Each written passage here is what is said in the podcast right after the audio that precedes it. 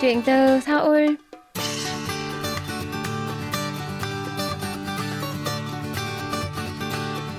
Xin chào tất cả quý thính giả, tôi là Minh Phương và đây là chuyên mục Chuyện từ Seoul được phát sóng trên đài phát thanh quốc tế Hàn Quốc KBS World Radio. Khách mời tuần này của chúng ta là bạn Lê Khắc Hoàng, sinh viên khoa quản trị khách sạn trường đại học Gyeonggi, đồng thời là trưởng phòng tại một công ty Việt Nam hoạt động trong lĩnh vực du học, du lịch và thương mại ở Hàn Quốc. Công việc của Hoàng là phụ trách mảng hỗ trợ nhà ở và dịch vụ cách ly phòng dịch tại Hàn Quốc cho du học sinh Việt Nam. Sau hơn một năm, Hoàng đã mở rộng cung cấp dịch vụ cho sinh viên quốc tế và trở thành đối tác ủy quyền của một số trường đại học ở Hàn Quốc. Mời quý vị cùng Minh Phương bắt đầu cuộc trò chuyện ngay bây giờ.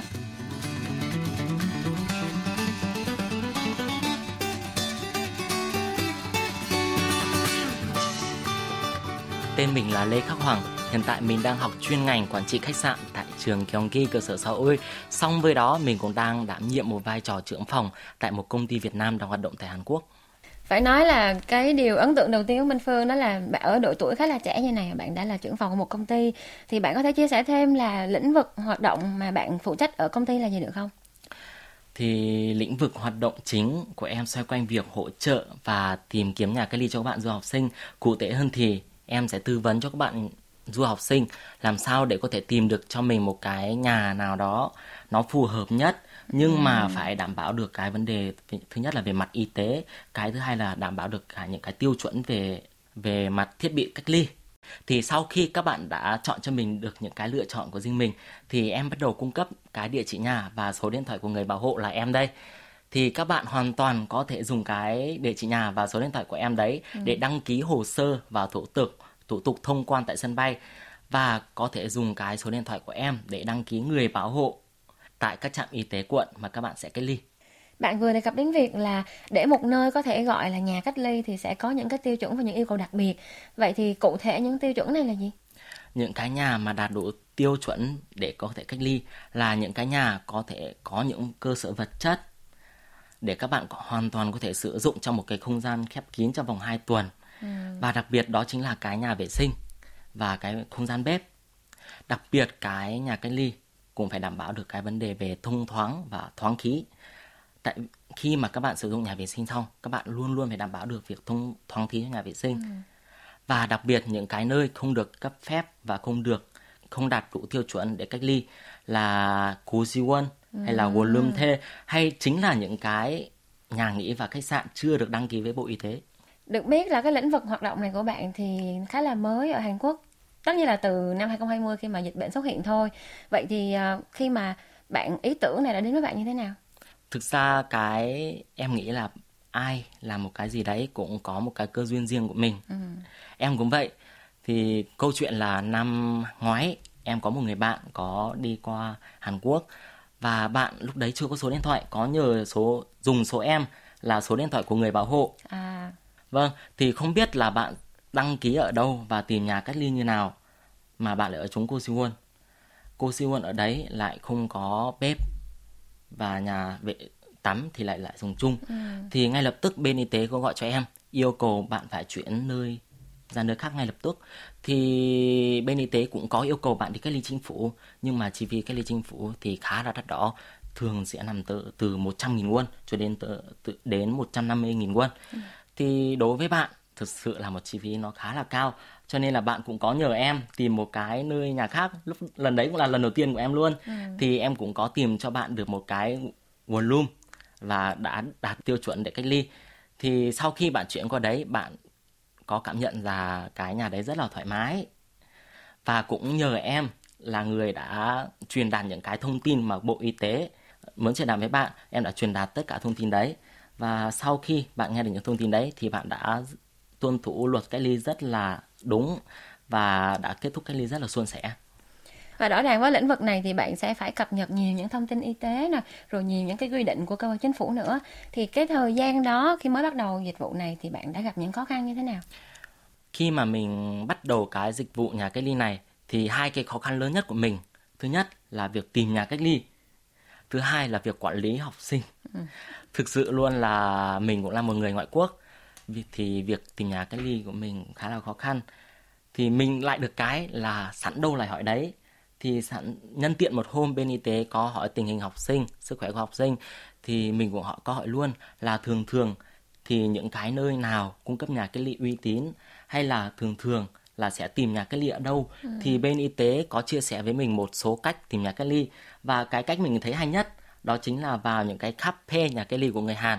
Thì cũng như là Facebook là các bạn có những cái nhóm riêng dành cho người cách ly. Ở Hàn Quốc cũng vậy cũng có một cái cafe dành riêng cho người cách ly cách ly. Thì mình có liên lạc với các chủ nhà ở đấy và đều phải tự chân mình đi đến tất cả mọi nơi để xác nhận xem là ở đấy có đầy đủ thiết bị cách ly hay là không hay là ở đấy có đạt tiêu chuẩn về cách ly là không và cũng phải gọi với bộ y tế đã xác nhận luôn ở đấy nữa thì mình cũng phải đi khá là nhiều và cũng có một số lần mình đi tận 2 3 tiếng nhưng mà lại bị từ chối là không được cung cấp là cơ sở cách ly cũng khá là mệt. Và cái điều mà mình mệt mỏi nhất thứ hai nữa là việc quản lý học sinh. Thì lúc đầu mình có quản lý tầm 2 đến 3 bạn học sinh thì không sao, mình rất là khỏe. Nhưng mà đột nhiên có một thời gian Hau được biết đến nhiều hơn và được mở rộng nhiều hơn. Thì thế là ai cũng tìm đến và lúc đấy mình phải quản lý 100 học sinh. 100 học sinh.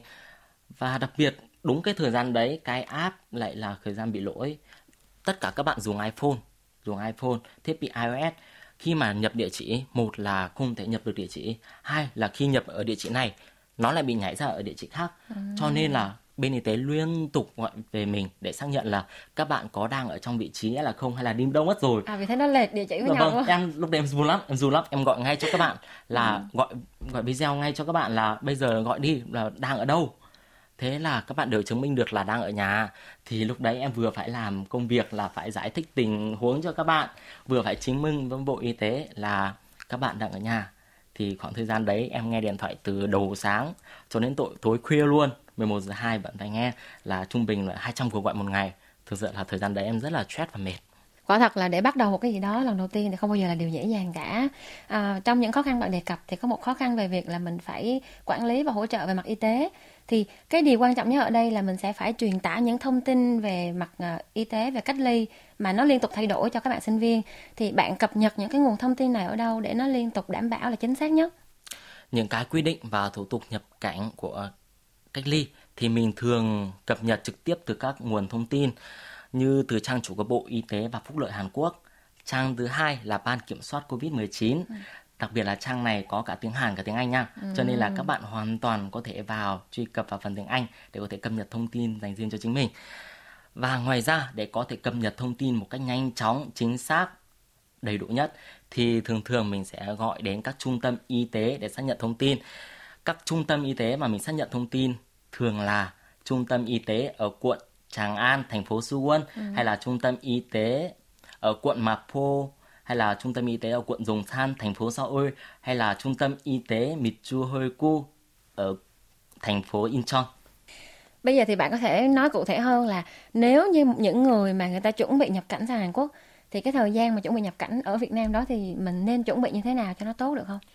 Cái công việc đầu tiên mà các bạn nên làm là phải xem là cái phòng cách ly của mình đã đạt đủ tiêu chuẩn để tiêu chuẩn để cách ly hay là chưa tránh trường hợp đến nơi mất rồi mà lại chuyển ừ. ra nơi khác vừa tốn kém lại vừa mắc công lại vừa không an toàn và cái thứ hai các bạn phải luôn cập nhật các cái thủ tục cũng như là yêu cầu khi mà các bạn muốn nhập cảnh vào Hàn Quốc là gì ví dụ như hiện nay là cái các cái xác nhận các cái xác nhận khám covid âm tính hoặc là xác nhận bạn đã tiêm vaccine ừ. Vậy đó là thời gian mà trước khi sang. Bây giờ nếu mà sang rồi thì sẽ có một chuỗi 14 ngày phải cách ly tại đây đúng, đúng không?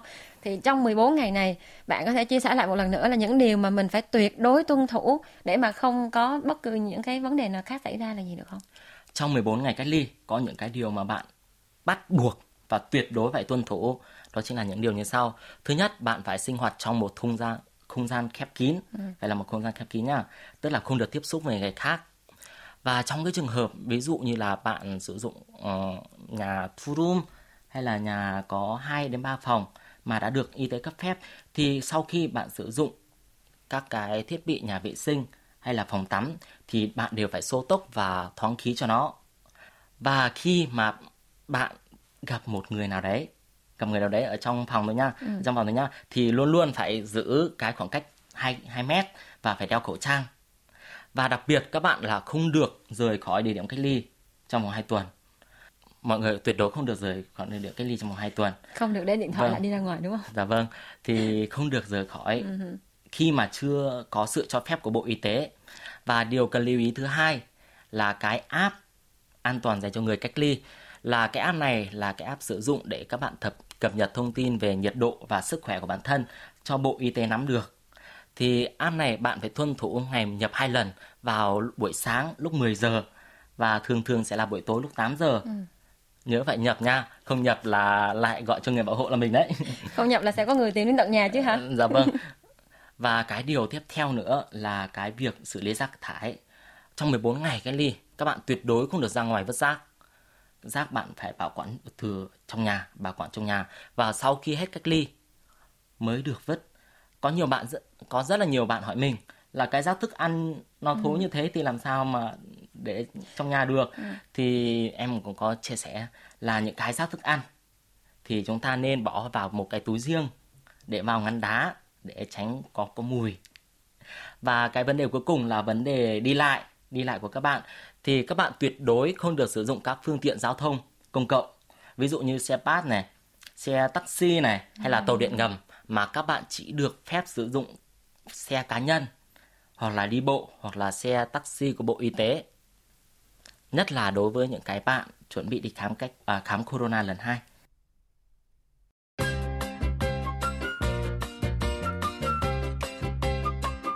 Quý thính giả đang lắng nghe chuyên mục Chuyện từ Seoul và nhân vật khách mời tuần này là bạn Lê Khắc Hoàng, trưởng phòng của một công ty Việt Nam phụ trách mảng hỗ trợ nhà ở và dịch vụ cách ly tại Hàn Quốc cho du học sinh. Mời quý vị tiếp tục lắng nghe cuộc trò chuyện với chúng tôi.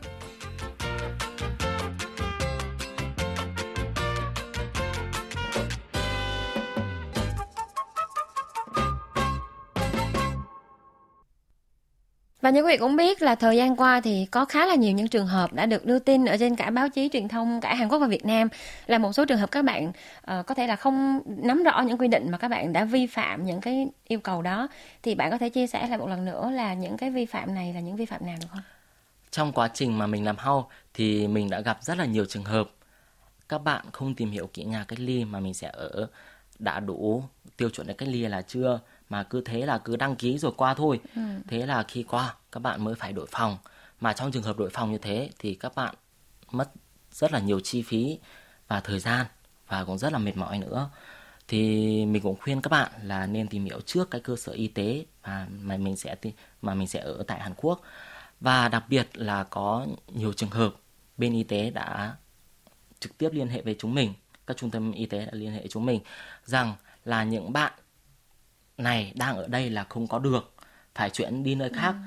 và cũng nhờ trực tiếp chúng mình tìm một cho bạn một cái địa điểm khác để bạn chuyển đến. Cho nên là những cái học sinh mà mình quản lý hiện cho đến hiện tại chưa có một nào bạn nào vi phạm về các cái luyện y tế cả tất cả đều trải qua 14 ngày cách ly rất là suôn sẻ. Và cái đáng lo ngại nhất là mình thấy có rất là nhiều việc. Các bạn tưởng chừng là cái định vị nó chỉ định vị mình điện thoại thôi ừ. thế là các bạn cứ nghĩ là mình cứ vứt điện thoại ở trong nhà là mình đi đâu cũng được thế là các bạn không hề biết là trước nhà hay là bất cứ ở đâu Hàn Quốc đều ừ. có cái thiết bị an ninh là CCTV thế là các bạn thế là những bạn đấy đều đã bị phát hiện và đã ngay lập tức bị trục xuất về nước thì ở đây mình muốn nhấn mạnh tất cả mọi người tất cả các bạn sinh viên chuẩn bị qua Hàn Quốc là mọi người phải tuân thủ tuyệt đối và phải ý thức được rằng các cái việc cách ly không chỉ bảo vệ sức khỏe cho bản thân, cộng đồng mà nó còn chỉ là cái nghĩa vụ và nó cũng vô hình ảnh hưởng đến cái hình ảnh của người Việt Nam chúng mình. Cho nên là trong quá trình cách ly các bạn cố gắng tuân thủ và không được ra ngoài bởi vì cái hình phạt này nó rất là lớn. Thứ nhất, các bạn có thể chịu một năm tù hoặc là phạt 10 triệu won. 10 triệu won là một cái số tiền không hề nhỏ, không hề nhỏ luôn. Và cái thứ hai là các bạn sẽ mất cơ hội qua Hàn Quốc và bị trục xuất về nước rõ ràng là khi mà mình là người Việt ở nước ngoài thì những việc mình làm chưa chắc là người ta đã nhận xét về một cá nhân mà mình sẽ là đại diện cho một cộng đồng đúng không? Dạ, chỉ nói là ờ, có người Việt đã vi phạm cách ly như vậy thôi thì nó cũng đúng là một điều không nên và mong là các bạn cũng nắm rõ những cái thông tin cần thiết để mà không có gây ra vấn đề rắc rối cho bản thân mình và ảnh hưởng đến cả cộng đồng của mình nữa. À, đến bây giờ thì mình muốn hỏi là sau hơn một năm mà bạn đã làm việc trong cái lĩnh vực mới này bạn đã trải nghiệm rất nhiều. Thì uh, những trải nghiệm cụ thể và những cái uh, kinh nghiệm bạn có được là gì? Mình cũng là một người sinh viên. Mình đang học ngành khách sạn. Ừ.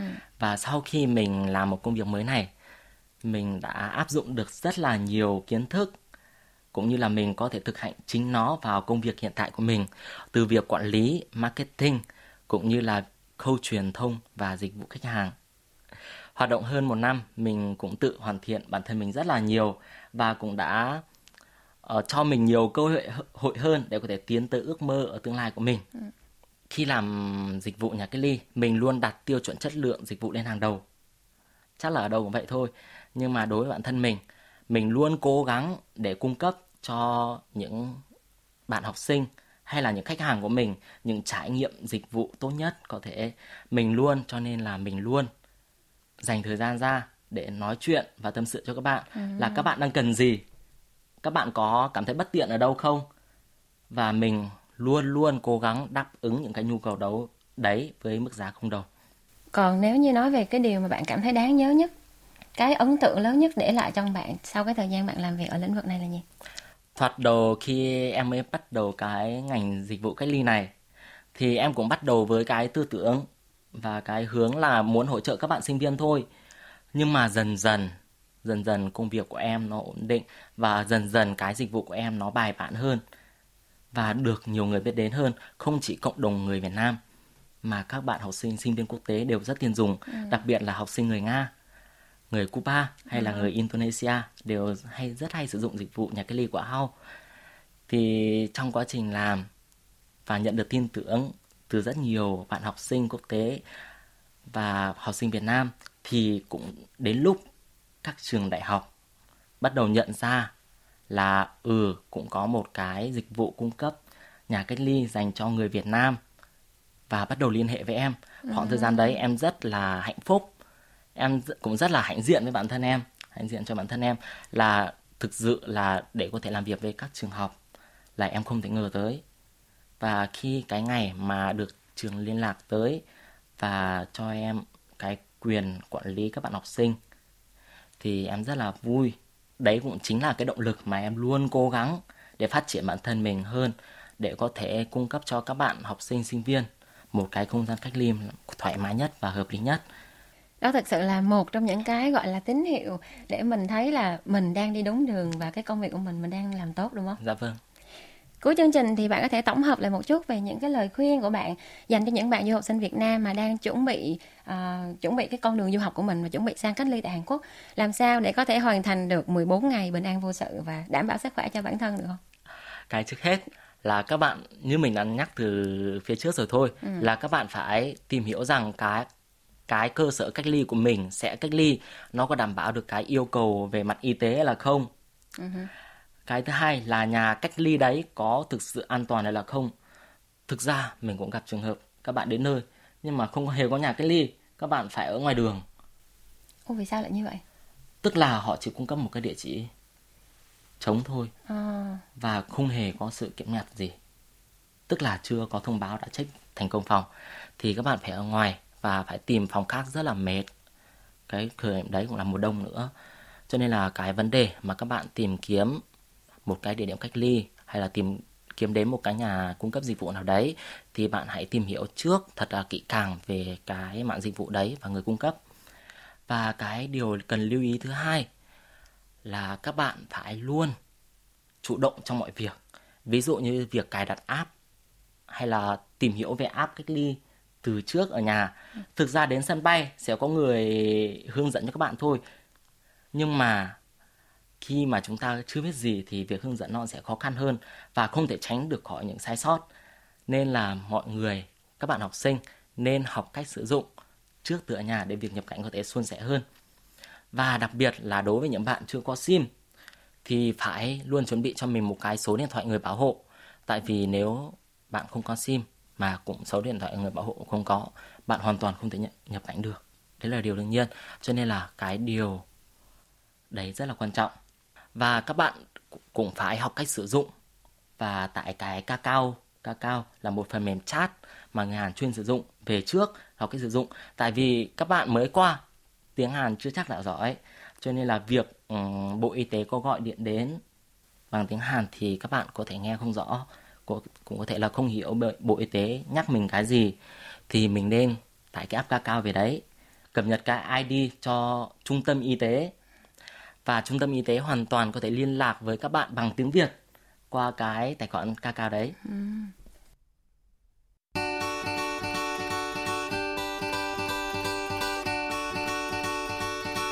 Quý thính giả thân mến, chuyên mục chuyện từ Seoul tuần này xin được khép lại tại đây. Minh Phương xin cảm ơn quý vị đã luôn quan tâm, theo dõi và hẹn gặp lại quý vị trong những chương trình tiếp theo.